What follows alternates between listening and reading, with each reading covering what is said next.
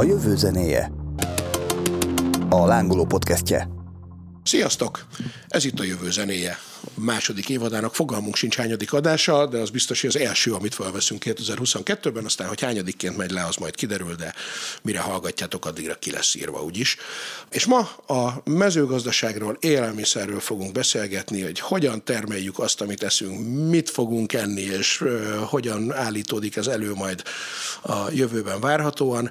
Két vendégem, Veres Gábor és Konc Máté. Gáborral kezdeném, hogy mi ugye még jó régről ismerjük egymást, mert hogy Gábor még annak idején az, az a legendás ASZFESZ szervezésében is benne volt Nyírbátorban, de hogy te már akkor is egyetemre jártál, ugye? Agrármérnöknek tanultál, vagy már lehet, hogy végeztél is. Sziasztok, köszöntöm a hallgatókat. Igen, nagyjából 2004-ben kezdődött ez a rendezvény, és 2010-ig tartott, amiről beszélsz, és ez helyek közel átfedésbe is van az én egyetemi tanulmányaimmal, amit Debrecenben az Agráron folytattam. Folytattunk közösen, mert el lehet árulni, hogy mi évfolyamtársak voltunk, ahogy velem szembe ülő Máté barátommal.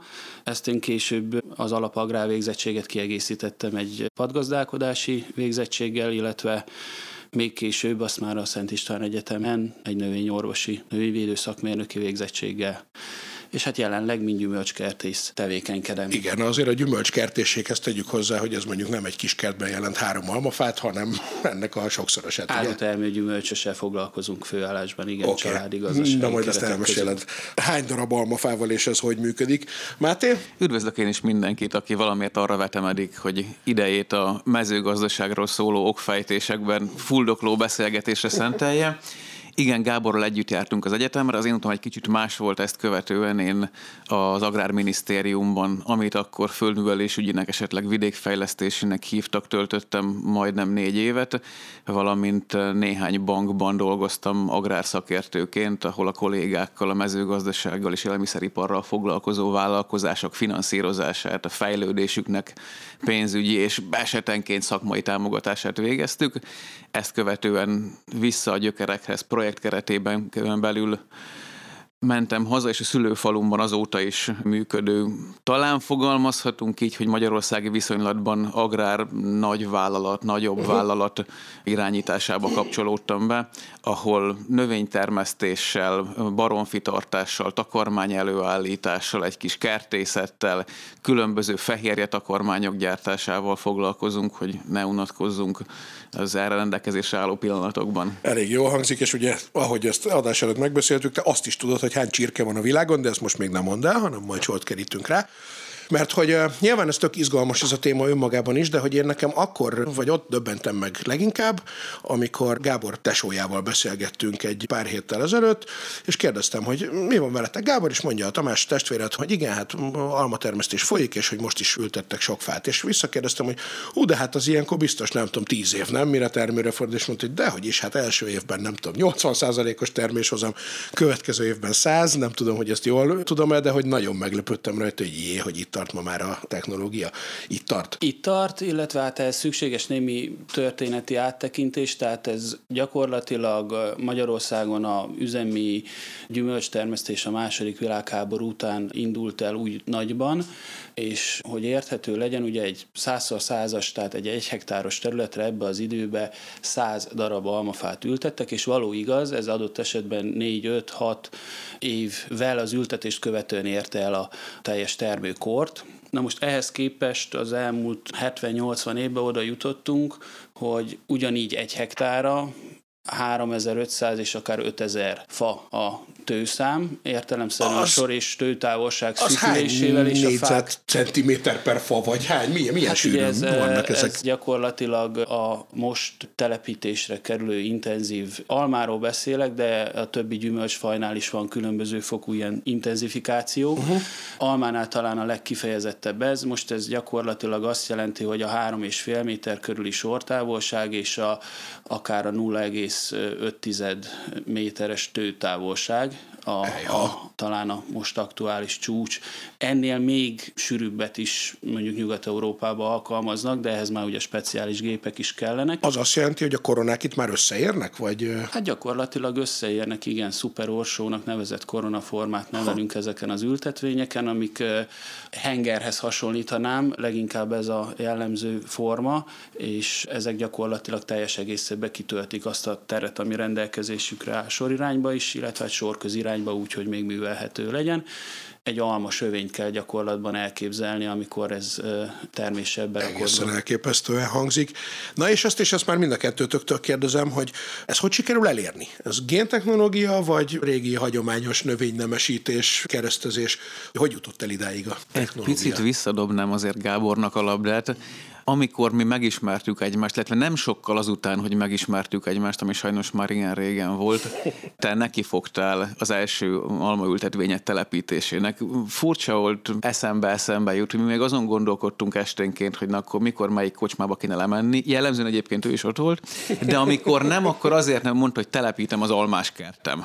Ezt megyünk sörözni, meg az almáskertjét telepítem, mint hogy nem ugyanott tartanánk akkor milyen sortával és tőtával csináltad? Hát ez még a 2000-es évek elején, akkor még egy úgymond ilyen standard 6x3-as térállással indultunk, ugye ez 555 fát jelentene, ami már jóval több, mint a nagyszüleink idejébe lévő vadalanyra volt ott hatalmas fák, amin gyerekkorunkban fáramászni tanultunk, de messze nem olyan intenzitású volt még ez, mint ami most alkalmazott már. Tehát ebbe az elmúlt 15-20 évben egy nagyfokú előrelépés van Magyarországon is, meg hát világszerte a komoly gyümölcstermő, almatermő országokba. És ez minek köszönhető? Van ebben géntechnológia? Nem, ebben semmilyen géntechnológia nincs, általában nincsen géntechnológia a kertészetben ilyen formán, uh-huh. hanem egész egyszerűen olyan kicsit belemenve a szakmai részletekbe, ugye egy almafának két része van, van egy alany, ez jellemzően a gyökér és a fölött egy kicsi, és van egy úgymond nemes része, amit ráoltunk, vagy szemzünk erre az alanyra. Na most ennek az alanynak a növekedési eréje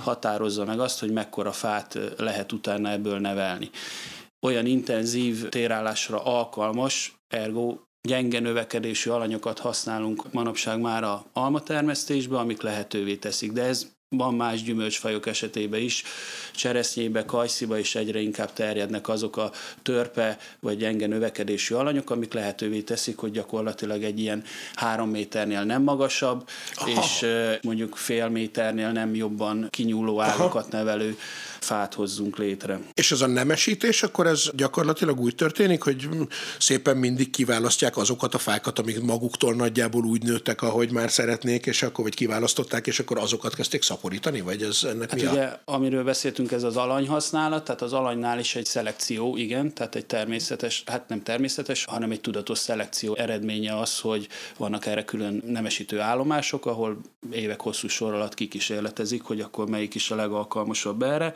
sok minden egyéb szempontot is figyelembe kell venni, nem csak az, hogy az hogy nő, hanem például hogyan kompatibilis, hogyan egyezik, vagy éppen nem egyezik a rá oltandó nemes fajtával, és akkor ennek során kialakulnak azok a alany nemes kombinációk, amik alkalmasak erre az intenzív termesztésre. Kis túlzással egy jó ötlet kellett ehhez is, egy felismerés, hogy elsődlegesen nem faanyagot akarunk növelni.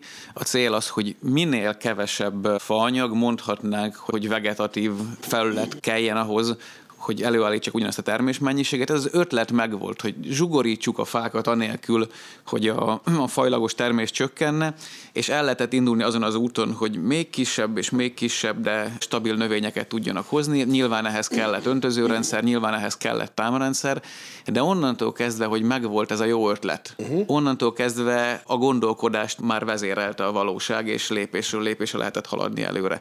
Ezek a jó ötletek kellenek mindenütt egyébként, tehát minden tudományterületen, így a mezőgazdaságban is. Ezeket nehéz megtalálni, de hogyha egyszer elcsípsz valamit, utána a fejlődés ugrásszerűen megnövekszik. Na és hát meséltek egyébként nekem olyan dolgokról is, hogy háló az egésznek a tetején, meg hogy már az öntözés sem úgy történik, meg hogy már a talaj műtrágyázás, vagy nem is tudom, hogy tápanyagot oda juttatás sem úgy történik.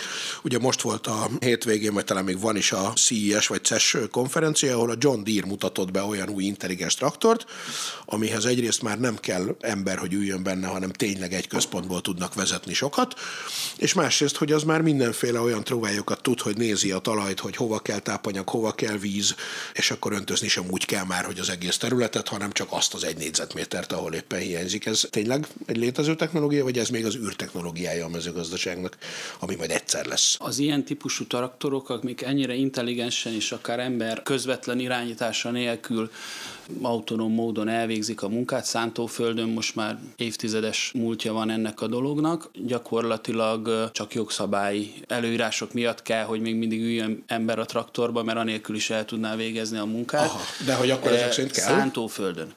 A kertészetben az egy egészen más történet, ott azért vannak már erre is előremutató kezdeményezések, ott is elég sok minden működik már anélkül, hogy konkrétan az ember kormányozná, és nyilván műtrágyadagolásban, öntözővízadagolásban, stb. ezekben már most is számítógépes hátterű dolgok ezek működnek, de ott még mondjuk nem tartunk, hogy kiküldjük a traktort permetezni, de ez a nagyon közeli jövő amikor a növényvédősnek már gyakorlatilag annyi lesz a dolga, hogy a szakmai döntéseket meghozza, és a gép elvégzi helyette a munkát. Ez persze fölvet egy csomó egyéb kérdést, hogy egy picit jobban belemegyünk. Ugye egy műholdas hely meghatározó rendszer, nevezzük mondjuk GPS-nek, el tud hozni Nyírbátorból Budapestre és vissza, de ennél sokkal többre képes, hogyha körülhatárolunk vele egy mezőgazdasági táblát, tudja azt mondani a traktornak, hogy akkor ezen belül kell mozogni, és a validált technológia jelenleg két és fél centiméteres pontossággal tudja oh. vezetni a gépet ezen a táblán belül. Gyakorlatilag semmi szükség nincsen az emberre, Ilyenek persze benne vannak, hogyha mégis valami probléma történik a géppel, akkor legyen, aki észrevegye, mert ez azért 100 milliós technológia, legyen, aki figyel, legyen, aki felügyel, aki be tud avatkozni, de érdemi szükség már nincsen rá. Egy amerikai traktorgyártó cég már tíz éve kísérletezget olyan traktorokkal, amin fülke sincs. Aha. Ki kell vinni a táblára, de ez sem annyira bonyolult, beáll elé a gazda egy terepjáróval, azt mondja neki, hogy kedves traktor, kövessé engem, kiér a tábla, és onnantól kezdve működik, tehát megvan a technológia, mégsem terjedt el. És miért? ennek kapcsán készült egy felmérés, még mindig az Egyesült Államokról beszélünk, uh-huh. ami ugye farmgazdaságokon alapult, tehát egy picit más a rendszer, hogy ő miért? Tehát mi a probléma, mi a legnagyobb akadálya ennek? És az eredmény megdöbbentő mód az volt, hogy a farmer gyerekek nagyon szeret a traktoron ülni. ő egy farmer, neki az a dolga, hogy a traktoron üljön, mit csináljon, ha nem ott ül. és itt kötöttünk ki megint ott, hogy az egy dolog, hogy a technológia mire képes, de mint tudjuk, minden dolog értelme végső soron mégiscsak az ember protagóra szóta. Ha az ember pedig máshogy gondolja, aki ugye annyira mégse racionális lény, mint mhm. amennyire szeretjük róla feltételezni, akkor lehet tudomány, lehet ráció, lehet fejlődés, nem úgy fog történni a dolog, mint ahogy logikusnak gondolnánk. A farmer szeret a traktoron ülni, amíg ez így de lesz, jó. és amíg a farmer ül a traktoron, addig ez nagyban nem fog változni. Igen, de mondjuk gondolom, hogyha viszont egy nagyipari felhasználó mondjuk nem az Egyesült Államokban, hanem olyan helyen, ahol jóval nagyipari méretekben működik, ez azt mondja, hogy na jó, de nekem ez a gazdaságosabb, akkor gondolom ő azért ezt a technológiát megveszi meg fogja venni, ez biztos tíz éven belül, de szerintem annyi se kell hozzá. Nem futurisztikus és nem űrtechnológia lesz ez a gondolat, hogy nem ül a traktoron ember, uh-huh. hanem ráció. Akár Dél-Amerikában, az ázsiai kontinensen, mondjuk Oroszországban, Ukrajnában, Kazaksztánban, ahol hatalmas nagy gazdaságok óriási táblákon mozognak, biztos, hogy ez lesz a gyakorlat. Mi a helyzet a beporzással? Ugye lehet viszonylag sokat olvasni arról, hogy hát sok helyen még populációk a kipusztulás szélén vannak, pont a Cser könyvkiadónak, hogy reklámozzam, van is egy nagyszerű norvég regénye a méhek története, ami a, arról szól, hogy abban már kipusztultak a méhek, és Kínában kézzel poroznak, de aztán láttam, hogy ez a gyakorlatban is, tehát hogy ez egy létező dolog, hogy már talán pont Kínában kézi beporzást végeznek. Egyrészt Magyarországon hogy állunk ezzel, másrészt melyik, hogy ennek van gépi alternatívája? Lehet, mint a valamelyik Black Mirror epizódban, ahol volt az a sok kis pici fém méh. Sok mindent meg lehet csinálni, de a kérdés megint csak nem ennyire egyszerű. Az biztos, hogy vannak problémák, és fel kell ismernünk, hogy vannak problémák. Egy német kutatás, amely, ha jól gondolom, az elmúlt 20 évben vizsgálta, 20 vagy 30 évben a végeredmény szempontjából szinte mindegy, és a repülőrovar populációt arra jutott, hogy kapaszkodjunk meg és nézzünk magunkba, 80 százalékkal csökkent a repülő rovarok populációja, uh-huh az elmúlt időszakban Németországban, de miután Németország és Európa között olyan óriási nagy különbség nincsen, valószínűleg kijelenthető, hogy egész Európában. Uh-huh. Na most akkor, amikor a Váci utcán sétálunk, akkor nagy jelentősége nincsen számunkra, hogy van ott dungó, vagy nincs ott dungó, de hogyha azon gondolkodunk, hogy tényleg mi fogja megporozni azokat a növényeket, és ez egy elég széles kör, amelyek aztán az élelmiszer szolgáltatják nekünk, akkor már teljesen, teljesen más a dolog lényege. Látható, hogy a szántóföldi növénytermesztésben, a rovarbevorzású növények esetében ez mondjuk a repce, a napraforgó, esetleg néhány szántóföldi zöldségkultúra, mint mondjuk paprika, paradicsom, ott nagyban meghatározza a termést az, hogy egy méhész lepakolja a saját kaptárait, Aha. meg mély családjait a terület szélére, vagy nem. Tehát eljutottunk odáig, hogy még ezelőtt 20-30 évvel már-már üldözték a méhészeket a növénytermesztők, mert hogyha ott volt a méhész, akkor nem lehetett használni olyan növényvédőszert, amit ő szeretne, mert a méhek ugye ezeket nem annyira szeretik. Most már csalogatják, és mindent megtennének érte, hogy jöjjön, mert a termésben látható az eredménye. Ez jó hír? Ez jó hír, nem? Az, hogy a méhészekkel tud kooperálni a gazdatársadalom, az jó. Az, hogy szükség van rá, az már problémás, mert nem volt ez mindig így. A kertészetben ez talán könnyebben megoldható, bár nem akarom Gábor kenyerét elvenni, mert viszonylag kis területen koncentrálódik egy-egy kertészetnek a mérete, és oda, ha nem is gépeket, de pont ilyen céllal nemesített rovarokat ki lehet tenni, Aha. és ezt csinálják is különösképp üvegházakban. Szántóföldön, ahol egyszerre sok száz és ezer hektáron virágzanak növények, ez jóval nehezebben megoldható. Magyarország ilyen szempontból talán még szerencsés helyzetben is van, mert világviszonylatban kiemelkedő a magyar méhészet és méz export jelentősége és mérete, tehát nálunk van mély. Aha, sokkal, sokkal több, mint... De világhatalom vagyunk. Komolyan? Kevés dolog talán van ebben. Egy, egy négyzetkilométerre jutó mély családok számában talán világelsők, vagy majdnem világelsők Nem, vagyunk. hogy abban, de a világpiacra értékesített mézben is sokáig Magyarország vezető szerepe megkérdőjelezhetett lehetetlen volt, most a rátvette Kína, de hasonlítsuk össze. Aha, Kína az a kontinensnyi tartomány, igen. ami országunkban Magyarország egy tart, egy város se nagyon lehetne. Igen, igen. Ő most már több mézet exportál, mint mi. Ebben végül is jók vagyunk, de a Magyarországi mély populáció is csökken, és egyre komolyabb problémák vannak. Részben vegyszerekkel, részben betegséggel, részben nem tudjuk, hogy mivel. Igen, ez mert ez a, ez a legérdekesebb, hogy én is a, nem csak a regényben, hanem még a tudományos vagy félig tudományos cikkekben is azt olvastam, hogy nem tudjuk tudjuk, hogy mitől. Kicsit hagyj jöjjön elő belőlem a növényvédős szakma is, mert ez egy nagyon átpolitizált kérdés. Tehát ugye a házi méhek számára, azok pusztulására, vagy éppen gyarapodására hajlamos mindig kivetíteni, mindenféle következtetést ebből levonni. A kémiai növényvédelem ellenes mozgalmak, vagy, vagy, mhm. vagy nem is tudom, minek nevezzem.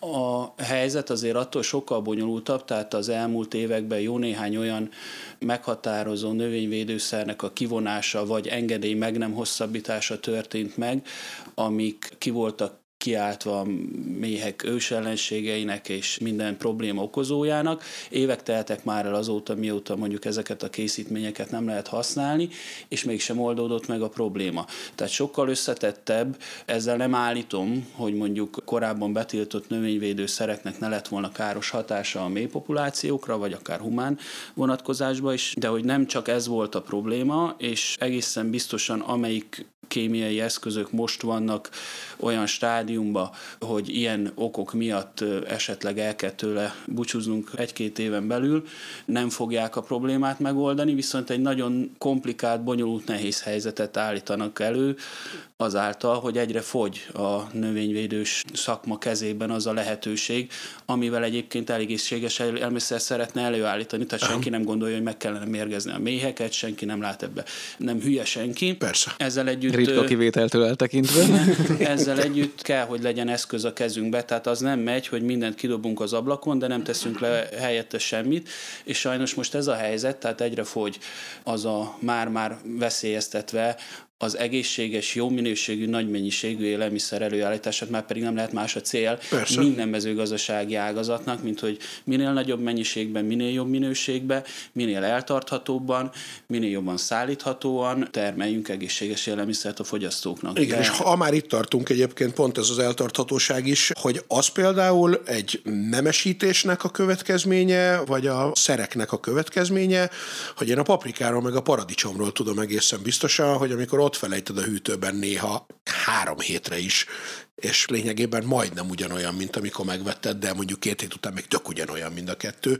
Ez azért van, mert most már így a nemesítés miatt ilyen nagyon szuper növényeket termelünk, vagy pedig annyira tartósítószerezik őket, hogy ilyen. Ez megint csak nemesítés. Nagyon-nagyon szeretnek összeesküvés elmélet hívők és gyártók mindenféle lehetetlen dolgot kitalálni, hogy mit mivel kezelnek, és ki mivel mérgezi az emberiséget, nem.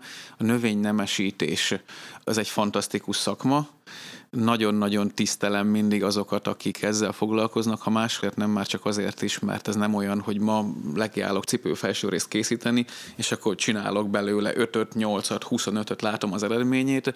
Egy növénynemesítő, de ugyanúgy egy állatnemesítő is éveken, esetenként évtizedeken keresztül dolgozik azért, hogy valami tényleg kézzel fogható, látható hozadéka legyen. Nyilván ez is felgyorsult. És százat de... ezeret dob a kukába, mire egy lesz belőle. Ráadásul Mondjuk köztermesztés vagy igen. tenyésztésbe releváns. Ráadásul igen, de itt is ahhoz térünk vissza, amiről beszéltünk, vagy 10 perccel ezelőtt, hogy mi a cél. Onnantól kezdve, hogy meg tudod fogalmazni, a cél tényleg az lenne, hogy eltartható legyen, hogy szállítható legyen, hogy ne romoljon meg olyan gyorsan, mert ezzel, ha más nem, már csak felesleg pocsék is keletkezik, hogyha uh-huh. megromlik. Tudják keresni azokat a növényegyedeket, azokat a géneket, azokat a szekvenciákat, amelyek ezért felelősek. Jelen esetben, mondjuk különösképpen a paradicsomnál, de igaz ez valamilyen szinten mindenre egy etilén nevű gázt állít elő a növény, ami növényi hormonként működik, és ez segíti az ő érését kis túlzással saját magát érleli be, vagy magát is érleli ennek a termelésével a növény. Hogyha Aha. sikerül elérni, hogy egy termés, egy bogyó, egy gyümölcs ennek a gáznak a termelését csökkentse, akkor lassabban érik be, lassabban érik túl, uh-huh. tovább szállítható, eltartható. Nyilván millió meg egy aspektusa van, de ez a legegyszerűbb megoldás, hogy egy paradicsomot, ami viszonylag sokat termel ebből a gázból, vagy egy almát beteszünk zöld banánok közé, és lezárjuk egy zacskóba, egy befőttes üvegbe, az egy nap alatt, két nap alatt beérik, pont ettől a gáztól. Aha. Innentől kezdve nagyon-nagyon egyszerű a dolgunk, meg kell ismerni, hogy mi miért történik, ez a szép a tudományban, meg Aha. kell ismernünk a minket körülvevő világot, és ha találunk ilyen kis kapaszkodókat, kis fogódzókat, akkor olyan problémákat tudunk megoldani, amikről nem is gondoltuk volna, hogy számunkra kezelhető. Ezek a bizonyos etilén kötő receptorok, amiről Máté beszél, ezek kémiai úton blokkolhatóak. Tehát meg lehet azt kémiailag akadályozni, hogy kötődni tudjon uh-huh. a hormon, és ezzel tudod lassítani az érést, és ezzel hetekre, hónapokra árakra egy-egy terméknek meg tudod nyújtani az eltarthatóságát. De ezt úgy képzeljem el, hogy ezt már akkor elkezditek, vagy elkezdik csinálni, amikor még elkezd nőni a növényem, vagy miután leszették? Ez tárolási, tehát jellemzően Aha. ezek post-harvest technológiák, amiket, amiket Aratás a tárolás utáni, ugye? kell alkalmazni hűtőházban, vagy egyéb olyan helyeken, ahol tárolják a terményt, de nem mellékes, hogy egyébként a szántóföldön, az üvegházban, vagy éppen a gyümölcsös kertben milyen betakarítás megelőző kezelés kérdések voltak, de mondjuk konkrétan az etilénnek a blokkolása az már jellemzően mondjuk a hűtőtárolóba Aha. történik alma esetében. Vagy más gyümölcsök esetében is. Igen. Valamelyik korábbi adásban egyszer elhangzott itt egy olyan mondat, hogy egy kiló spanyol narancs mire ott, a, a nem tudom, az elültetéstől, vagy ahogy elkezd nőni, mire eljut ide a magyarországi város, nem tudom, boltjának a polcaira, hogy az annyi energiát igényel, mint egy egyiptomi piramisnak a felépítése, úgy összességében mindennel. Miközben ugye az ellenérvként ott van az is, hogy oké, okay, de hogyha nem lenne ez a globális körforgás, és nem próbálnánk meg, nem tudom, csínai cseresznyét tenni, meg spanyol narancsot, akkor valójában a közel 8 milliárd embert már nem nagyon tudná ez a bolygó eltartani. Ezt ti hogy látjátok, melyik aspektusból közelítitek meg? Jó az, hogy ennyire globálisan szállítgatjuk ide-oda tényleg banántól a mandarinig mindent, vagy inkább azoknak lenne igaz, aki azt mondja, hogy már pedig önállátónak kéne lenni egy ilyen országnak, mint Magyarország, ami ugye az élelmiszeres kertje tudna lenni Európának. Az életszínvonal növekedés valahol azzal is mérendő, mérhető, alapvető, hogy mihez jut hozzá az ember. Hozzájut-e annyi táplálékhoz, amennyivel életbe tud maradni, hozzájut-e olyan táplálékhoz, amivel egészségesen tud élni, vagy hozzájut-e olyan ilyen esetben táplálékhoz, amire a világon semmi szüksége. Szerintem ma Magyarországon senki nem halna éhen, ha nem enne többet banánt. Uh-huh. Ezzel nem azt mondom, hogy nem kell banánt enni, tehát nem a, a banán lobby ellenében szólalok meg. Különösképp úgy egyébként, ha már érdekességnél tartunk, hogy a szabolcsi almások ide vagy oda Magyarország legnagyobb értékben és mennyiségben legnagyobb kertészeti export cikke, az a banán. Nem mondott komolyan. Az a ba- Magyar Na persze, banán? Nyilván, nyilván nem azért, mert Zalába ott vannak a hatalmas banánültetvények, és betelepített bantú négereket rohangálnak alatta, hanem mert sokat hozunk be belőle, de statisztikailag banánt exportálunk a legtöbbet, szóval nem bántjuk a banánt. De várjál, de megjegye... várjál, tehát álljunk már meg egy pillanatra, hát ennél izgalmasabbat keveset hall az ember, tehát akkor magyarul mi azt azért exportáljuk, mert hogy mi hozzuk be mondjuk óriási mennyiségben a Afrikából, a, bárhonnan, ahol terem, és innen reexportálódik környező igen, országokban? Igen, de egyébként, ha akarsz még meglepőbbet hallani, Európában a legnagyobb banántermelő melyik ország szerinted? Innentől már elképzelem, akkor Norvé, Izland. Izland, eltaláltad. Nem, nem Izland a legnagyobb komolyan. banántermelő üvegházakba a geotermikus energiát, meg az egész nyáron sütő napot együttesen kihasználva banán termelek, ténylegesen termelnek, Vicces. tehát ők nem csak behozzák és tovább exportálják, hanem Nyilván nem viccelsz, hogy mondod, na de ezt tehát amikor az ember tényleg csak azért vágja egy Izlandot, mert ennél abszurdabbat nem mondhatnál, talán még Grönlandot, eh, hát ez, ez egészen elképesztő. Oké, tehát, hogy igen, tehát tulajdonképpen akkor azt mondjátok, hogy egyébként el tudnánk mi lenni bőségesen önellátóként is itt Magyarországon, zöldséggyümölcsből, meg mindenből? Működne, vagy működhetne, de ugye a világ arról szólt, hogy az energia azért viszonyítva a többi kérdéshez olcsóbbá és olcsóbbá válik. Nyilván akkor, amikor a benzinár szalad el, akkor nem ezt látjuk, de ha belegondolunk, hogy mennyi pénzbe került volna elhozni valamit száz évvel ezelőtt az amerikai kontinensre vagy Kínából, és mennyibe kerül most, mennyire napi ügy, hogy amit leveszünk a polcról, az nem, hogy nem a mi országunkban, de nem is a mi kontinensünkön termett meg, vagy, uh-huh. vagy állították elő, akkor az látható, hogy igen, a szállítás és ennek kapcsán az energia ára ilyen összevetésben folyamatosan csökken. Innentől kezdve belefutunk olyan ügyekbe, ami nem biztos, hogy feltétlen szükséges az életszínvonal általános stabil, kiegyensúlyozott növekedéséhez, innentől kezdve a fenntarthatósága is megkérdőjeleződik. Ez pont egy ilyen dolog. Szét kell választani a dolgot, tehát uh, nyilván Magyarország olyan értelemben egy agrárország, hogy a természeti adottságaink azok jók vagy kiválóak az élelmiszer termelésre, jó minőségű, nagy kiterjedésű termőföldekkel rendelkezünk, napsütéses órák száma, csapadék viszonyok is helyek között, bár ez most már egyre inkább egy limitáló tényező, de öntöző vízünk lenne, öntözni sajnos kevésbé öntözünk, de vízünk lenne hozzá. Na, erre majd térjünk tehát azért ki. sok minden adott, és működik is, tehát azért a gabonaiparban, részben húskészítményekben is azért mi exportálunk. Az, hogy ananászt, banánt, mindenféle egzotikus gyümölcsöket, az már a jólét velejárója uh-huh. ilyen értelemben, hogy fogyasztói társadalom van, és ilyen értelemben hasonlít jutunk egyre inkább már a nyugat-európai fejlett társadalmakhoz, hogy igényünk van arra, hogy januárba pamelót hámozzunk, és ne a Jonatán almát esténként a gyereknek. Talán valamilyen szintig nincs is ezzel baj, de azt látni kell, hogy ez nem feltétlenül a fenntarthatóság irányába megy. Az megint más kérdés, amit az előbb kérdeztél, hogy világszinten az élelmiszerellátás, ott már sokkal nagyobb játszmák vannak, és sokkal nagyobb kérdések mert előbb vagy utóbb eljutunk arra a szintre, amikor már a népesség növekedésnek ez egy korlátja lesz, hogy jut-e mindenkinek egy marék rizs? Naponta, jut-e mindenkinek két szelet kenyér? Naponta, jut-e egészséges ivóvíz mindenkinek, és sajnos ennek kezdünk a felső határához közeledni. Ráadásul az, Azt látjuk az térben és időben hol áll rendelkezésre, mert egy dolog, Igen. hogy Ukrajna óriási mennyiségű gabonát tud termelni, de hogyha éppen Indiába éheznek, akkor ez sajnos térbe időben nem ér össze, és hát Aha. ennek mindenféle gazdasági, politikai következménye az nem túl szép jövőképet fest elénk. Igen, mondjuk a, nem tudom, hát már amennyire persze van erre rálátásotok, hogy ugye talán azt mondják, hogy ez valahol olyan 10 milliárd környékén fog megállni az emberiség, vagy az emberi populáció növekedése, és onnantól nem nő tovább, de az lehet, hogy pont ezért lesz, mert hogy egyszer nem lesz már annyi élelmiszer, ami ennél többet eltart, vagy az még az a határ, ami még eltartható, vajon? Mert azért mostani 8 milliárd sem kevés. Mennyi a tartaléka ennek még szerintetek? Már hát nekem három gyermekem van, többet már nem tervezünk.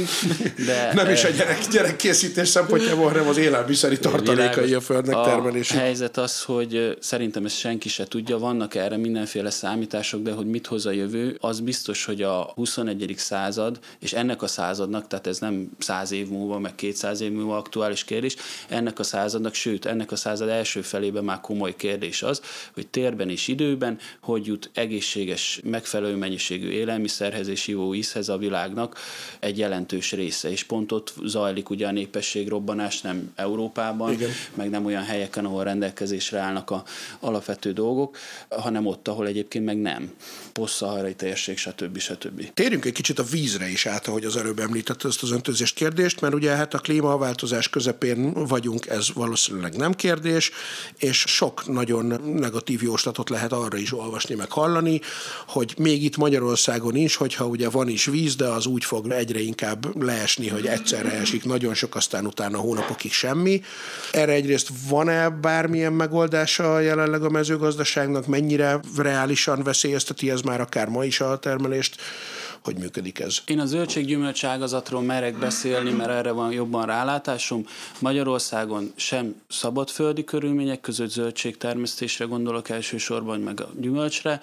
Hát zárt termesztési rendszerbe, fólia, üvegházakba, meg pláne nem lehet öntözés nélkül se zöldséget, se gyümölcsöt termelni, pont. Tehát olyan nincs, még szántóföldi csemege, kukorica vagy zöldborsó előállítás, amiben egyébként világhatalom vagyunk szintén, mint a mézbe, sem működik öntözés nélkül, tehát csak is kizárólag öntözött körülmények között lehet kertészeti kultúrákat versenyképesen termeszteni. Ehhez és ezért... képest az előbb azt mondtad, hogy hát lenne vízünk, csak nem öntözünk. Ez az egyik legfontosabb gátja annak, hogy miért nincs például a magyar kertészeti ágazatban lévő potenciál, ami többszöröse lenne a mostaninak kihasználva. Egyszerűen nem jut, hiába van vízünk, a termesztők, termesztési szándékkal rendelkező földtulajdonosok nem jutnak hozzá. Ennek olyan bonyolult bürokratikus szabályozó rendszere van, és költsége, amit az elmúlt évtizedekben nem sikerült lebontani, sőt, talán még újabb falak is épültek a korábbiak mellé. Azt lehetne nagyon sarkosan mondani, hogy egy olyan vízben, idézőjelben nagyon gazdag ország, mint mondjuk Észak-Olaszország vagy Izrael, ahol támogatják az öntözést, Magyarországon, mi ugye vízben nagyon szegények vagyunk, Duna, Tisza és mellékfolyói, nálunk meg büntetik az öntözést. Szóval ez egy paradox helyzet, amit nagyon rövid időn belül föl kell oldani ahhoz, hogy nem csak a kertészeti ágazatban, hanem a szántóföldi növénytermesztésben is ki kell tudni használni azokat az egyébként többszörös lehetőségeket a mostani állapothoz képest, ami amúgy benne van potenciálisan. Nagyon komoly fejlesztések kellenének hozzá minden tekintetben.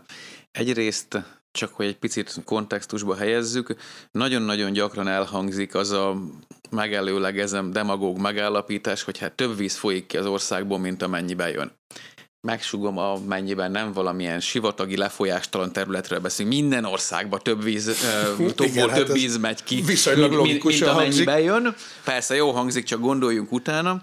Nyilván ezt lehetne szabályozni, praktikusan fel lehetne itthon használni. A víz visszatartás kérdése nagyon fontos. Meg tudjuk-e tartani a vizet a talajban?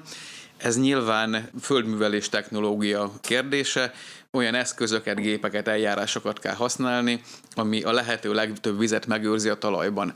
Meg tudjuk-e tartani a vizet a csatornákban, árkokban, víztározókban, ehhez ezeket a csatornákat, árkokat, víztározókat karban kellene tartani, esetleg bővíteni, felújítani, mélyíteni, a mennyiségüket növelni, ne adj Isten újakat létesíteni, és a probléma itt kezdődik tekintve, hogy ezek az esetek döntő többségében állami tulajdonban vannak, vagy hogyha valamilyen szinten magántulajdon, önkormányzati tulajdon, akkor sem kötődik egyértelmű érdeke ahhoz, hogy ezt megcsinálja, tekintve, hogy egy csatorna rengeteg gazdálkodó földjén megy keresztül, uh-huh. hogyha nem mondja azt mindenki, hogy akkor csináljuk meg csak a fele, akkor már nem fog működni. Ehhez egy komoly központi állami költségvetési szabályzói szándék kellene, amely azt mondja, hogy igen, fordítsunk komoly pénzt. Nem akarok ilyenekben menni, ne csak stadionokra, de hát az emberből így kiki kívánkozik ilyenkor, hanem mondjuk a mezőgazdaság fejlesztésére is. Bár ott is van fű, ugye, az Há, is egy persze. mezőgazdasági termék. Tartsuk ezeket rendben, és talán teremtsük meg a lehetőséget a gazdálkodóknak, hogy ezt felhasználják, mert hiába szeretne öntözni az, aki nem jut vízhez, vagy hiába szeretne öntözni az, akinek a területére még akár egy csatorna el is tudná hozni a vizet, ha az karban lenne tartva. Az igazi dilemma ezt követően az, amit Gábor már feszegetett, hogy azért a vízért, ami kifolyik az országból, azért senkinek nem kell fizetni, de ha ebből a vízből, felszíni vízről, folyóvízről beszélek, én szeretnék kiszivattyúzni, és almafát vagy kukoricát öntözni vele, akkor azért bizony kemény pénzeket kérnek ami bizonyos szintig érthető, de azért jó lenne egy kicsit cizelláltabban szabályozni annak érdekében, hogy ki tudjuk használni ezt az erőforrást. Ráadásul óriási probléma van abból, hogy ugye uniós jogszabályi dolgok miatt is, meg hazai miatt is, ugye a felszín alatti vizek, tehát nagyon sok helyen a, a felszín alatti vizekre, mert nincs felszíni víz elérhető módon, csatornában jellemzően, felszíni alatti vizekre én is kútból öntözök például. Uh-huh. És ugye ezeknek a felszín alatti vízkészleteknek a védelme, ez tagadhatatlanul fontos, mert kiszippantjuk magunk alól a rétegvizet, és akkor egyszer csak úgy járunk, mint Kaliforniába, hogy egy félmegyényi terület így beesik a föld alá, mert,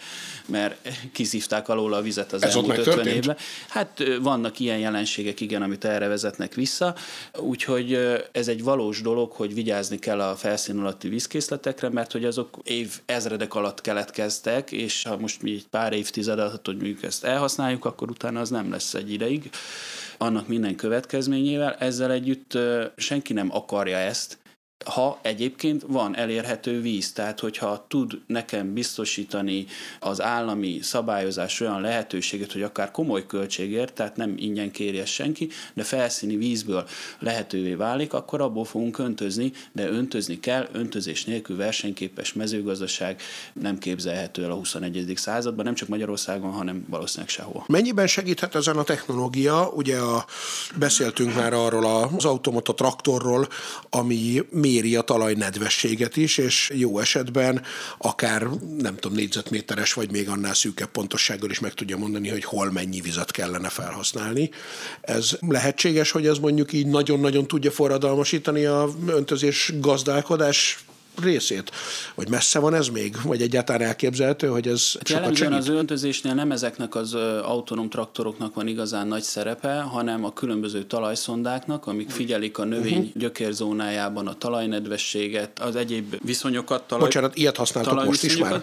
Igen, jellemzően használunk ilyeneket szántóföldön is, öntözött szántóföldi területeken is jellemző, de kertészetekben meg annál inkább elterjedt és onnantól kezdve egy abszolút víztakarékos öntözés lehet, ami figyelembe veszi a talajtípust, a talaj levegő szerkezetét, stb. nem mennék bele a részletekbe túlságosan, de létezik az, a mai gyakorlat már az, hogy optimalizálni lehet. Nem ész nélkül kell öntözni, mert annak káros hatásai is lehetnek, hanem pont a, a növény igényeinek megfelelő mennyiségben juttatni. Ne is nem csak öntözővízről beszélünk, hanem tápanyagról is, uh-huh. tehát abból sem kell, pláne ilyen inputárak mellett, amik most kialakultak, nem kell ész nélkül használni semmit, de a növény igényeinek megfelelő mértékig, ahhoz, hogy az, azt a hozamot, azt a mennyiséget évről évre tudja produkálni, ahhoz ezt be kell és be is lehet lőni, ez mérhető és hozzáigazítható az adagolás, tehát létezik ez már a mai Tök jó. gyakorlatban. Ez tud még fejlődni valahova, vagy lehet azt mondani, hogy ez úgy nagyjából most már a helyén van, tehát hogy ezt már tudja a világ, amit erről tudni lehet. Talán ez most a mezőgazdaság egyik, hanem a legintenzívebben fejlődő területe. Egyre jobban ismerjük a talajainkat, a talaj összetételét, szerkezetét, azokat az életfolyamatokat, amik abban zajlanak, jellemzően egyébként mikroszervezetek, gombák, baktériumok működését és annak az életre gyakorolt hatását, és egyre több mindent megtudunk arról is, hogy valójában mire is van szüksége a növénynek minél inkább bővítjük azokat az ismereteket, annál pontosabban ki tudjuk szolgálni a növényeket. Nyilván ezt leköveti a technológia, Aha. mert az egy dolog, hogy nagy általánosságban tudjuk, hogy mire van szüksége a növénynek, az pedig egy másik, hogy meg tudjuk állapítani, Gabi esetében arról az egy almafáról is akár, konkrétan almafáról almafára, hogy na annak az egyednek mire van szüksége. Oh. Szántóföldi növénytermesztésben szinte négyzetméterről négyzetméterre, hogy az ezen a négyzetméteren lévő növényeknek mire van szüksége, és azt pontosan odaadni nekik. Ha ja, mert képzelj el egy 300 hektáros repcetáblát, ez a szép sárga növény, ami április-május környékén ugye virágozni szokott az Alföldön. A dróntechnika az már most ott tart, hogy egy 300 hektáros táblát fel tud térképezni, és meg tudja mondani, hogy melyik az a 240 négyzetméter abba a három foldba, abból a sok ezerből, Aha. ahol éppen mondjuk egy növényvédőszeres beavatkozásra szükség lenne, és akár el is tudja végezni a gép, vagy éppen valamilyen tápanyag utánpótlás, ott van egy kis kénhiány, egy kis vashiány, és ezt a levél színéből már megképes állapítani a technika. És akkor ott célzottan be lehet avatkozni, és nem kell kiküldeni a nagy traktort, hogy akkor most 300 hektárt fújjunk le, vagy szórjunk ki valamit, mert nem igényli a teljes növényállomány, viszont viszont vannak olyan lokális kis gócpontok, amit például kezelni kell. Ugyanígy a hozamnál is tudja pontosan a kombány adatot szolgáltatni, hogy melyik táblarészen mennyi termet. Erre kell alapozni a következő évi tápanyag feltöltési tervet. Mennyi műtrágyát jutatsz ki oda, nem ugyanannyit kell, mint a 300 hektár. Aha még lehet, hogy egy hektáron belül is differenciálni kell.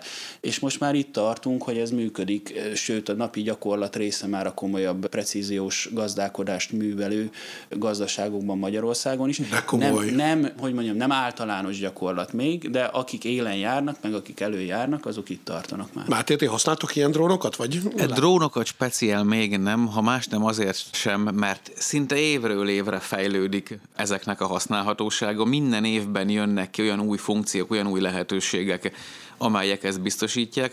Azért gyerekcipőben jár még ez a dolog, és ha az eszköz, a lehetőség adott is, az a technológia, hogy ez hogyan alkalmazható nagy területen, napi gyakorlatban, uh-huh. iparszerűen, az még nagyjából most fejlődik. A szabályozás is most alakul ki hozzá, de nagyjából látjuk már mi is, hogyha ez a rendszer összeáll, akkor pontosan mire, miként, mikor, hogyan tudjuk használni, és készülünk arra, hogy tényleg kiforrott megoldásokat adjanak a kezünkbe a fejlesztők ennek kapcsán. Visszatérve egy korábbi felütésedre, hogy akkor hány millió embernél is fog megállni a mhm. föld népessége, és mi is fogja ezt limitálni, a kettő nem mindig jár kéz a kézben, tehát ha belegondolsz, azokon a területeken, ahol a legkomolyabb éhínségek előfordulnak még most is, a születésszabályzás, a reprodukáció, a népesség növekedése jellemzően nem ez alapján áll be, hanem valami egészen más szabályozza.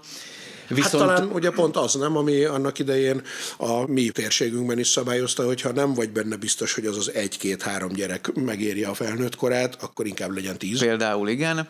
Viszont ha visszanyúlunk mondjuk 50 évet, és megnézzük, hogy a múlt század közepén kevesebb, mint felányi eh, ember ért a világon még most, mégis voltak komoly éhínségek, azóta az emberi populáció megduplázódott, uh-huh. és mégis el tudja tartani a Föld, vannak még ebben tartalékok pont ezen technológiák mentén, az már egy másik kérdés, hogy ez mennyire tartható fönn, mennyire károsítjuk ezzel a bolygót. Na de pont ezt akartam mondani, hogy hát én azért szélesre húzott mosolyjal hallgatom ezeket a dolgokat, mert hogy azt gondolnám, hogy ezzel nyilván sokkal kevesebb vegyszert kell használni, sokkal optimálisabban lehet a vizet felhasználni, amiből azért nincs végtelen mennyiség, ha csak a tengereket el nem kezdjük sótlanítani, ugye, de ez egy másik technológia, vagy másik adás témája.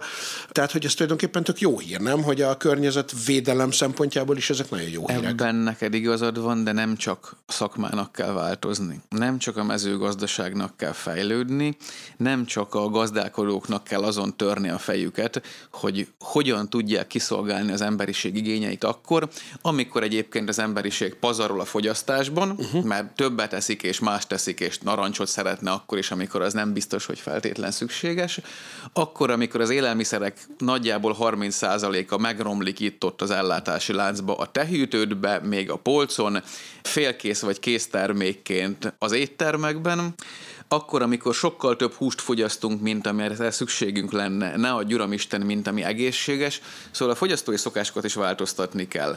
Ha csak mondjuk búzából szeretnénk ellátni egy embernek az éves igényét, akkor nagyságrendileg 200 kg búzá fogyasztásával egy ember megél.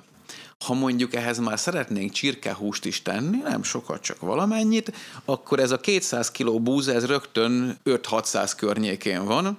Sőt, hogyha ha kifejezetten búzáról beszélünk, és nem modern takarmányról, akkor talán még több, és akkor abban már bele sem menjünk, hogyha sertéshúst is, meg marhahúst is szeretnénk enni, akkor az mennyi.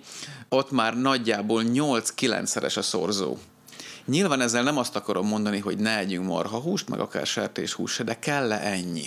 Uh-huh. Szükség van-e arra, hogy takarmány felhasználásával mi amellett, hogy több sertés húztolunk be utána magunkba, mint amennyi kell, még csontot, szőrt, bőrt, meg mondjuk fogat növelünk a disznóba, vagy nem biztos, hogy hosszú távon a fenntarthatóság érdekében ez lesz a húsellátásnak a leg, legmagabiztosabb Aha. és legkiegyensúlyozottabb módja. Szóval van egy csomó ilyen kérdés, amire választ kell adni, nem csak az, hogy ha még többet, meg még többet, meg még többet akarunk termelni, akkor az jó lesz -e. Hát szépen lassan eljutunk így egyébként majdnem egy óra után az egy órás a tervezett adásnál ahhoz a ponthoz, amiről aztán még egy órát kellene beszélni. Lehet, hogy egyébként ez majd egy külön adásban meg is kellene tennünk, de hogy igen, ez megütötte a. Gábor ezt egyébként feldobta, hogy vigyázz, vigyázz vigyázz, mert sok érdekeset mondunk, akkor legközelebb is vissza kell hát jönni. Ez az, ez az, így van.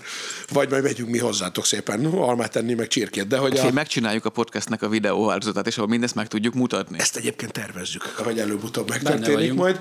Na de hogy akkor jön a kérdés, igen, tehát, hogy még mielőtt megkérdezném, hogy tényleg hány csirke is van a, a Földön, hogy akkor ezek szerint a mezőgazdasági termelésnek a nagyobbik részét azt nem is az ember fogyasztja, hanem takarmányra termelődik? Lehetne hosszasan is válaszolni, de konkrétan igen. Válaszolj egy kicsit hosszabb, mekkora részét tesszük meg mi. Az almának azt gondolom azért a, a többségét. Szántó, tehát a... a kérdésedre adott válasza az a szántóföldi növénytermesztésre vonatkozik, tehát alapvetően igen, a takarmány előállítás az magasabb részarányt képvisel. Fogalmazzunk úgy, hogy a kertészetet, hogyha a paprikát, meg a paradicsomot kivesszük belőle, nyilván azt annak a jelentős része humán fogyasztásra megy, ha felületben gondolkodunk, hogy a szántó terület, vagy a mezőgazdasági terület nagyobb része takarmány célokat szolgál, vagy nem, akkor egyértelműen annak a területnek, amit felszántunk, a 60-70 százalékán utána takarmányt állítunk elő, uh-huh. és állatokat hízlalunk. És a... Vagy egyéb bivari nyersanyagot, és még mindig nem a humán fogyasztásnál, a izocukrot, stb. stb. Ja persze, meg hát sőt, ugye lassan bioetanol üzemanyagot is nem, meg ilyen dolgokat. Na és akkor most jött el a pillanat, hány csirke is van akkor a világon, amit etetni kell, és mivel is etetjük őket, kukoricadarával? Jó kérdés, hogy mihez viszonyítsunk. Ha most elkezdek számokat mondani, akkor persze azt fogjuk mondani, hogy hű meg ha. Nem régiben, Had. nem régiben, szeretem azt mondani. Nem régiben készült egy felmérés, ami azt mondta, hogy a világon van nagyjából 50 milliárd vadmadár. 50 milliárd darab vadmadár él a világon. Ebből a legnagyobb populációja a házi verébnek van, ha belegondolunk, ez nem is annyira meglepő. Uh-huh. Házi verébből van 1,6 milliárd. Ehhez képest a virág baromfi állománya, a most kapaszkodj meg, mehet a, rég várt, a régóta várt szám, majd, hogy nem 26 milliárd baromfi. Tehát a kicsi veréb icipici kis veréb, ami csapatostul röpkör össze-vissza a földön, az egy tized annyi van körülbelül belőle, mint, mint baromfiból.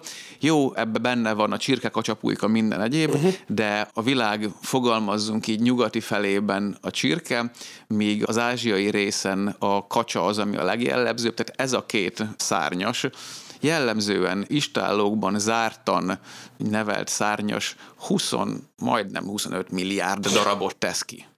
Sertésből egyébként egy milliárd darabot tart uh-huh. a 7 milliárd ember. Az még nem is tűnik olyan, persze, hát igen, mert mondjuk nyilván ugye csirkéből mondjuk egy ember átlagosan, nem tudom, két hét alatt megeszik egyet, teljes sertésből meg nyilván nem. Persze, de gondolj bele, hogyha megkeressük a házi verébnek az emlős ekvivalensét, akkor azt mondjuk, hogy biztos, hogy érdemben több sertés van a világon, mint mezejegér, vagy pocok, hát vagy igen, bármilyenhez igen, hasonló. Igen. Ez ebben az esetben azt jelenti, hogy a legtöbb emlős állat a világon az ember, uh-huh. és akkor a második a sertés. Nem a pockok, nem az ürgék, nem a sündisznók, nem a szarvasok, uh-huh a házi sertés. És na ez mennyire fenntartható vajon hosszú távon? Itt nagyon a határán vagyunk már vajon annak, hogy el tudjunk látni egy milliárd sertést, amit aztán utána megeszünk? Ellátni el tudjuk persze az egy milliárd sertést is, meg a 8 milliárd embert is, csak kérdés, hogy milyen áron, kérdés, hogy a bolygóra milyen uh-huh. hatást gyakorlunk ezzel. A sertéshúsnak a világkereskedelme is viszonylag komoly, nem vagyok pontosan napra kész, de nekem ilyen 80 milliárd tonna rémlik. Lehet, hogy most nagy hülyeséget nem akarok elkezdeni hirtelen utána számolni. Mindegy is. Sok, de, tehát, de, hogy ezek azok a számok, azt mondod, hogy óriás számok. Na most ezeket megint irgalmatlan mennyiségű nyersanyag, kőolaj és kőolaj származék felhasználásával furikázzuk jobbra-balra a földön. A kérdésem megint az, hogy a Gábor által említett térbeli és időbeli egyenletes eloszlással ennyi sertést szinte biztos, hogy nem lehet előállítani, uh-huh. akkor viszont kell ez az irány, hogy mi nem egy milliárd, hanem másfél milliárd sertést fogunk itt termelni, és aztán megint húzzuk jobbra-balra, vagy a táplálkozást, a humán táplálkozás rendszerét tesszük fenntarthatóbbá. Hát és ez mondjuk... Csak annyit tenne minden ember, hogy legalább mondjuk egy 50 kal nem is 100 kal de mondjuk 50 kal a saját táplálkozását eltolná abba az irányba, hogy olyasmit tegyen, amit egyébként ott, ahol ő él, meg lehet termelni, uh-huh. még akkor is, hogyha azt adott esetben azt az almát nem az ő lakóhelyén termelték, hanem 500 kilométerrel odébb uh-huh. egy másik országba, de nem Csillébe uh-huh. és nem Kínába, akkor már nagyot lépnénk előbb. Ez szerintem sokkal többet számítana a fenntarthatóság felé haladó úton, mert hát csak erre kell mennünk,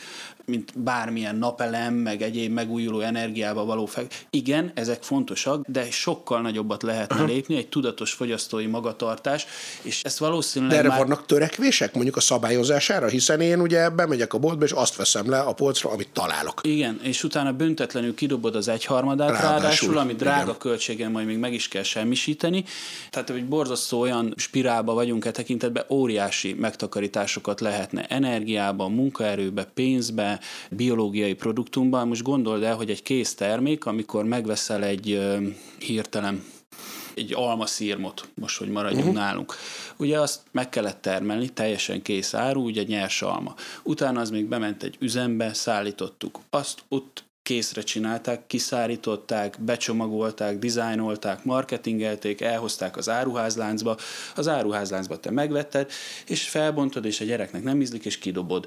Óriási, és egy 75 grammos termékről beszélünk, uh-huh. óriási energia, óriási hozzáadott érték, megy veszendőben nap mint nap, és átlagosan ez valóban olyan egyharmad körül van köztársadalmi szinten a fejlett országokban, és itt Magyarországot is mindenképpen ide kell sorolni. Ha ezen lehetne, kellene és lehet is érdembe változtatni, akkor a fenntarthatóság felé igazából ez vinne. Mert a potenciál megvan. Tehát nagyapámék nagyon örültek, a, akkor még mázsaba beszéltek, a 150 mázsa, tehát a 15 tonnás termés átlagnak, akkor összeszaladtak a TS-be és megdicsérték a főagronómus. Na most, ha nekem kétszer ennyi lenne most, akkor én csődbe mennék. Oh. Tehát ugye most ennek nagyjából a négyszerese a realitás. Ez hány év alatt történt hát ez az a 50 év, 50 év alatt történt. Tehát én most a négyszer annyival sem vagyok feltétlenül a mai technológiai viszonyok mellett, és ráadásul sokkal kevesebb növényvédőszert, sokkal kevesebb műtrágyát, sokkal kevesebb élőmunkát használok fel, tehát a hatékonyság az van, és még ebbe van. Tehát még ebbe tudunk menni. De ne azért menjünk, hogy utána még, még többet dobjunk ki, uh-huh. még többet szállítsunk fölöslegesen a világ másik végére, abból, amit helyben is meg lehet termelni. És látszik erre egyébként bármi logisztikai, meg, mert ugye pont a korábbi adásban volt arról szó, hogy mondjuk az elektromos áram felhasználásban, ha az okos villanyórák majd jönnek, meg elterjednek, akkor ugye azok pont arra lesznek jók, hogy mindig akkor és ott tud bekapcsolni a, vagy nem tudom, a, a meglevő rendszerben keringően, mindegy, nem akarok mélyebben ebbe belemenni és hülyeségeket mondani, de hogy az az egész globális élelmiszerelosztási rendszernek látszik most valami olyan megoldási logisztikai rendszere, ami ezen segíteni tud, vagy ez most egyelőre még várat magára? Hogy... Lehet észszerűsíteni, lehet a globális munka megosztást valamilyen szinten egy picit diversifikálni, de amennyiben az ember a végén nem kezd el máshogy gondolkodni, ugye ezzel nem jutunk túlságosan messzire. Rángatok elő mondjuk a hajánál fogva egy példát, két dohányosra ülök egyébként egy asztalnál. Nyilván föltehetem a kérdést, hogy tudnátok-e élni tovább a holnap utáni naptól, hogyha nem lehetne cigarettát kapni. Nyilván igen, bár az első hetekben állítólag nem esne túlságosan jól. Pontosan ezért ugye a dohányterméket, amikor amikor megvásároljátok a boltba, arra irgalmatlan mennyiségű adó rakódik, uh-huh. ha más nem csak, hogy a költségvetést gazdagítsa, meg hogy egy kicsit elgondolkodtasson titeket, hogy szükség van-e erre, vajon feltétlen, vagy nincs. Egy darabig azt mondod, hogy szükség, de amikor folyamatosan egyre drágább és drágább, úgy elgondolkodsz, hogy erre kell ezt nekem uh-huh. költeni, vagy valami egészen másra. Hosszú távon biztosan ez lesz az irány, amiről szó esett már, de annyi gazdasági érdeket sört a jelenlegi struktúrában, hogy ezt nem lehet egyik pillanatról a másikra meglépni, hogyha azt mondjuk, hogy na akkor meddig is lehet elszállítani egy-egy terméket. Irgalmatlan bonyolult szabályozás lesz, nagyon-nagyon nehéz lesz fenntartani, de az első komoly lépést azzal lehet megtenni, hogyha azt mondjuk, hogy komoly büntető adókat kell fizetni, hogyha olyan termékeket, amiket egyébként meg lehetne A, B, C, D világrészben termelni, nyilván ez csak mondjuk uniós szinten működhet, arra komoly büntető adók rakódnának azért, hogy helyzetbe hozza valamilyen szinten minden egyes régiónak a gazdaságát, hogy picit elinduljon a diversifikáció. De hogy ez hogy futtatható ki olyan szintre, ami már tényleg egy globális rendszerben észszerűsíti a világkereskedelmet, uh-huh. észszerűsíti, inkább azt mondom, hogy fenntarthatóbbá teszi, uh-huh. az nagyon-nagyon jó kérdés. Van erre már egyébként kezdeményezés, azt hiszem az Egyesült Királyságban már talán most is úgy vannak az élelmiszerek a polcon, hogy valamilyen színskálával vagy számskálával, ebbe bizonytalan vagyok, de kategorizálva van karbon lábnyom tekintetében. Tehát például ott közvetlenül mellettük a északi tengerből kifogott lazacnak mondjuk egy, de a világ másik végéről hozott, nem tudom, gabonaipari terméknek meg mondjuk tíz a karbon lábnyoma, és akkor így beskálázzák, de ez egyenlőre még semmi pluszt nem tesz, csak annyit, hogy a tudatos fogyasztó már el tudja dönteni, hogyha ezt a terméket megveszem, akkor kevésbé károsít károsítottam a környezetet, mint hogyha azt veszem. A következő lépés lehetne az, hogy valóban, hogyha van egy egységes szabvány, hogy mi alapján dönti el azt, hogy egy 500 kilométert utaztatott zöldség gyümölcsnek mennyi a karbonlábnyoma, akkor utána azt lehet mondani, hogy jó, minden egyes 100 kilométerért fizessél 10 eurócentet, és már mindjárt nem lesz mondjuk lengyel alma a magyar polcokon. Uh-huh. Idáig el kellene jutni, de ez még a következő évek, talán évtizedek, és ez inkább politikai, mint gazdasági kérdés, tehát ezt meg kell szülje majd a politikai döntéshozatal, de ez lehet egy jó irány, és innentől kezdve már olyan értelemben ár szintjén is rá tudja, mert nyilván ezt a büntető adót adott esetben rá kell terhelje a fogyasztóra, mondjuk a multi, és akkor már hirtelen már nem is lesz olyan vonzó az az ananász, hanem inkább nézem a helyi terméket, és mondjuk például szezonális dolgokat vásárolok, és azt mondom, hogy én nem akarok januárban málnát tenni, hanem én akkor fogok málnát tenni júniusban, amikor az ideje van. Igen. Vagy uram, bocsánat, akkor veszek annyit a termelőtől, hogy, hogy lefagyasztom, lefagyasztom és, és akkor, akkor otthon vár engem januárban már. Mondjuk pont málnát azt talán mireliten kívül mondjuk nem is szoktam látni. Van pedig, van, van. Igen. Most is lehet. Mert én az eper meg a málna az, amit, ami mondjuk azon is mindig nagyon csodálkozom, hogy ugye a, egyébként az eper szezon az Magyarországon lenne három-négy hét gondolom, és most azért már májustól augusztusig azért már nagyjából van, de hogy mondjuk ilyenkor, persze lehet, hogy csak nem járok olyan boltba, de hogy ilyenkor azért nem szoktam Technológiailag megoldható egyébként tudunk, vagy tudnánk ilyesmit termelni. Őszi szezonra is például van ilyen, hogy Magyarországon is termelnek szamócát, csak jellemzően nem akkor van a szezonja, és akkor igazából ott úgy megy, hogy jön a spanyol import, és akkor amikor bejön a magyar, akkor elvileg lehúzzák a rolót, és már nem vesznek többet Spanyolországból, de jellemzően ki is megy addigra. Uh-huh. De még talán nem is ezzel van az igazi baj. Igen, mert azért az még mindig, tehát az eper az még mindig nem tömegtermék, nem? Tehát, igen, hogy igen, még igen, de, de nem biztos, hogy én Japánból behozott marhahúst kell legyek a budapesti étteremben, még uh-huh. akkor se, hogy az annyira trendi, meg annyira sik, mert az Japán, nem mondom a nevét. Igen, mondhatod egyébként. De ez valószínűleg már a fölösleges luxus, mert egyébként a hortobágyi angus marha az egészen biztosan van olyan jó, mint ez a nagy franca a világ végéről ide repülővel szállított hús. Csak termék. ugye ez megint nincs piac, ennek a mennyisége azért nagyon kevés, de hogy mindenki számára egyértelmű legyen, hogy ez mekkora probléma. Ugye a te almádat a kollégák leszedik, behozzák a tanyára, onnan Nyírbátorban bemegy egy térségi hűtőházba, onnan fölfurikázzák egy budaörsi logisztikai központba, majd a budaörsi logisztikai központból visszahozzák a tanyától 200 méterre lévő áruházba mert ez a logisztika rendje. És az így Na van most tényleg? Értem én ezt, hogy ezt, van így, egy jó ezt így egyszerű szervezni, de minden terméknél ez megy be a központba, vissza. És ez csak egyetlen egy apró szelete annak, hogy kis túlzással, lustaságból, most mondhatjuk azt, hogy megbízható szervezés és kiszámíthatóság, de kis túlzással, lustaságból mennyi felesleges energiát használunk el élelmiszer és minden egyéb szállításánál. Mm, mondd azt a jó, jó sztorit. Igen, hogy egy pár évvel ezelőtt megtörtént nekünk, van egy termelői boltunk, ez a tanyaként emlegetett telephelyünknek a főút felőli bejáratánál van egy ilyen klasszikus útszéli termelői bolt, uh-huh. és ott mi a saját kis porténkákat, nem csak almát, hanem mindenféle szezonális csonthéjasokat is például, meg krumplit, hagymát, ilyesmit árunk, egy klasszik zöldségbolt.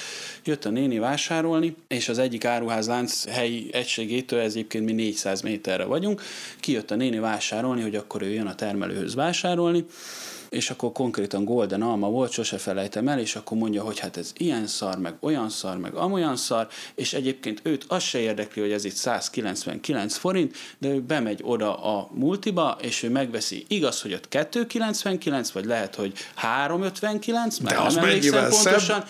de az, de az, mondom, semmi gond, tessék bemenni, megvásárolni. Csak hagyd mondjam el a történetet, hogyha betetszik menni ebbe a boltba, T24-es termelői kódot fog találni azon a terméken, amiről beszél, az én vagyok, és az az alma itt termet 400 méterre tőlünk, lehet, hogy ugyanazon a fán, mint amit itt uh-huh. ócsárol, és egyébként gyönyörű alma volt nálunk is a boltban, és egyébként annak se volt semmi baja, csak volt köztel, minimum 160, lehet, hogy 200 forint árkülönbség, ami csak abból adódik, hogy mi bevittük az integrátornak saját költségünkön, ő onnan áruvá készítette, elvitte a logisztikai központba, úgy, ahogy elmondta Máté a sztorit, és hogy míg a termék a fától, a földtől eljutott a fogyasztóig, addig igazából 400 méter távolságot tett meg, de úgy, hogy utazott 600 kilométert. És ezt fizetjük meg. Értem. Na meg persze a 27%-os áfát, de ez egy másik történet. Persze. Jó, oké, az egy politikai kérdés nyilván, meg az talán csak Magyarországra vonatkozik,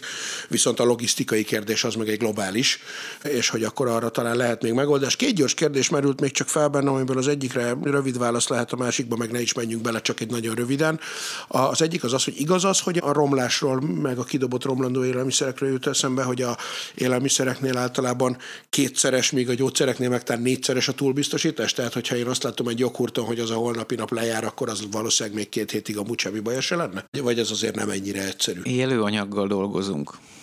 Tehát nagyságrendjében az egyébként igaz, hogy az esetek döntő többségében megfelelő technológia mellett, megfelelő tárolással, megfelelő szállítással, akár jóval tovább is, is eltartható. Egyébként fontos különbséget tenni a fogyasztható és a minőségét megőrzi felirat között. Ja, de tényleg, hogy ez nem csak ilyen random, hogy azt mondod, hogy az egyikre ezt írjuk, másikra azt, a... hanem... Nem, nem, nem, egy tartalmi különbség a tejterméknél jellemzően az van, hogy fogyasztható, mert utána penészes, savanyú, keserű, sok minden történik vele, míg mondjuk egy csoki szeleten az van, hogy minőségét megőrzi. Ha megeszel egy 30 éves táblás csokoládét, pontosan semmi bajod nem lesz, uh-huh. csak az élvezeti értéke az már teljesen más. A 30 éves joghurtal ezt ne próbáld Lehet, ki. hogy megavasodott benne a magyaró. Kiszáradt. Igen.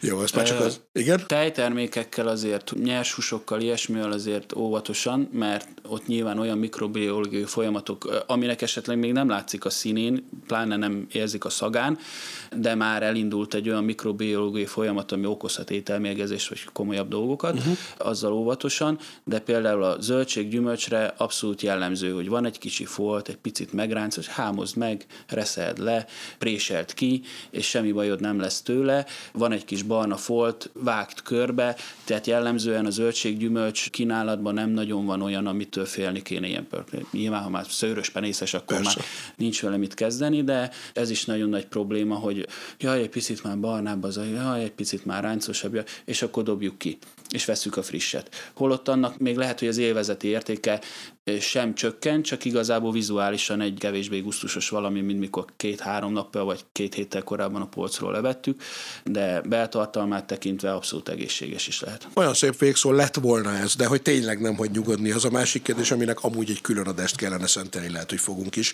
hogy a húsról beszélve, sertésről, csirkéről, mennyi realitása van annak, hogy ezeket mondjuk néhány évtized múlva már 3D-s nyomtatóval fogjuk, nem tudom, szövetekből összeállítani, és nem, ahogy mondtad, szőrt, tollat, csört, fogat és minden egyebet is növeszteni azért, hogy utána megegyük el a kis részét annak az állatnak. Hogy 3D-s nyomtatóval vagy nem, az jó kérdés, de a laborhúsok gyártás, előállítás technológiája az rohamosan fejlődik. Igazából szükség van egy pici sejtre, ami nő-nő növekszik, és izomszövet lesz belőle. Nem feltétlen kell neki feje, farka legyen, nem kell, hogy gondolkodjon, csont se szükséges hozzá.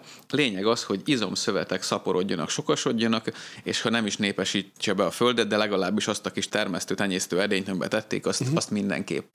Ez fejlődik, és az, hogy ilyen húsokkal tíz éven belül a polcokon tömegével tehát nem így egy-egy alkalommal, mert már most ott tartunk, hogy tőlünk nyugatabbra ezek a termékek elérhetők, hanem Igen. tömegével a polcon lesznek Magyarországon is, ez szinte biztos. Rengeteg kérdést vet persze föl, hogy azoknak azért ha az előállítása során használt tápoldatok hogyan kerülnek be, milyen hatása lesz a szervezetre.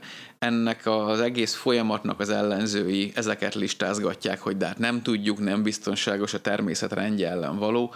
Tényleg nem tudjuk most még, ismeretlenül tényleg biztonságos, de nem attól kell félni, amit nem ismerünk attól kell félni, amitről tudjuk, hogy nincsen, amit nem ismerünk, azt meg kell ismerni, nem elutasítani. Persze és ha megnézzük, hogy mennyi előnye származik a globális népességnek abból, hogy az imént említett problémákat ez kikerüli, nem használunk termőföldet nagy mennyiségben, arra nem pazarlunk gabonát azért, hogy csontot, szőrt növesszünk, nem szállítjuk ezeket jobbra-balra a világban, ez egy komoly lehetőség az emberiség számára a fenntartható élelmiszer előállítás struktúrája kapcsán. Hát akkor lehet, hogy ez lesz a megoldás. Gábor, ugyanez gyümölcsben almafa nélküli alma, az lesz valaha, lesz erre szükség egyáltalán valaha, vagy van-e értelme? Nem tartunk itt, nem is látom ezeket az irányokat a gyümölcs termesztésben. Igazából magam se gondolkoztam még ennek az okán, hogy miért. Hát nyilván azért egy kiegészítő termék a zöldséggyümölcs, tehát nem, ilyen értelemben nem tartozik az alapvető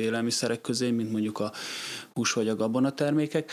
Ez a transformációs probléma azért nem jellemző rá, hogy előállítunk mondjuk gabonát, és azzal etetnénk az almafát. Uh-huh. Az ugye közvetlenül Igen. a termőföldről, és sok esetben feldolgozás nélkül, élelmiszeripari átalakítások közbeiktatása nélkül jut el a fogyasztóhoz, így ebben az esetben szerencsére nem releváns. Tehát neked nem kell hát majd az laboralmával versenyezni. Akkor a probléma nincs, mint amit hosszan ecsetelt Máté pár perccel ezelőtt, hogy akkor mennyi gabonát kell megetetni azzal a disznóval, vagy azzal a csirkével, mire egy kiló hús, aminek a harmadát kidobjuk, mert ugye jellemzően nyersen, frissen fogyasztjuk, vagy valamilyen olyan feldolgozottsági formában, ami megint csak nem jelent olyan plusz terhelést. Hát akkor ez viszont egy tök szép végszó, és mikor teremnek a almafáitok először ebben az évben? Hát először is egyetlen alkalommal ősszel teremnek, egész évben növelik a termés, most zajlik a meccése, és aztán tavasszal a virágzása, és majd ősszel a betakarítása. Na jó, ne legyen még ősz, legyen csak tavasz, amikor majd meg lehet nézni a virágzást, és esetleg még egy videós adást is csinálni.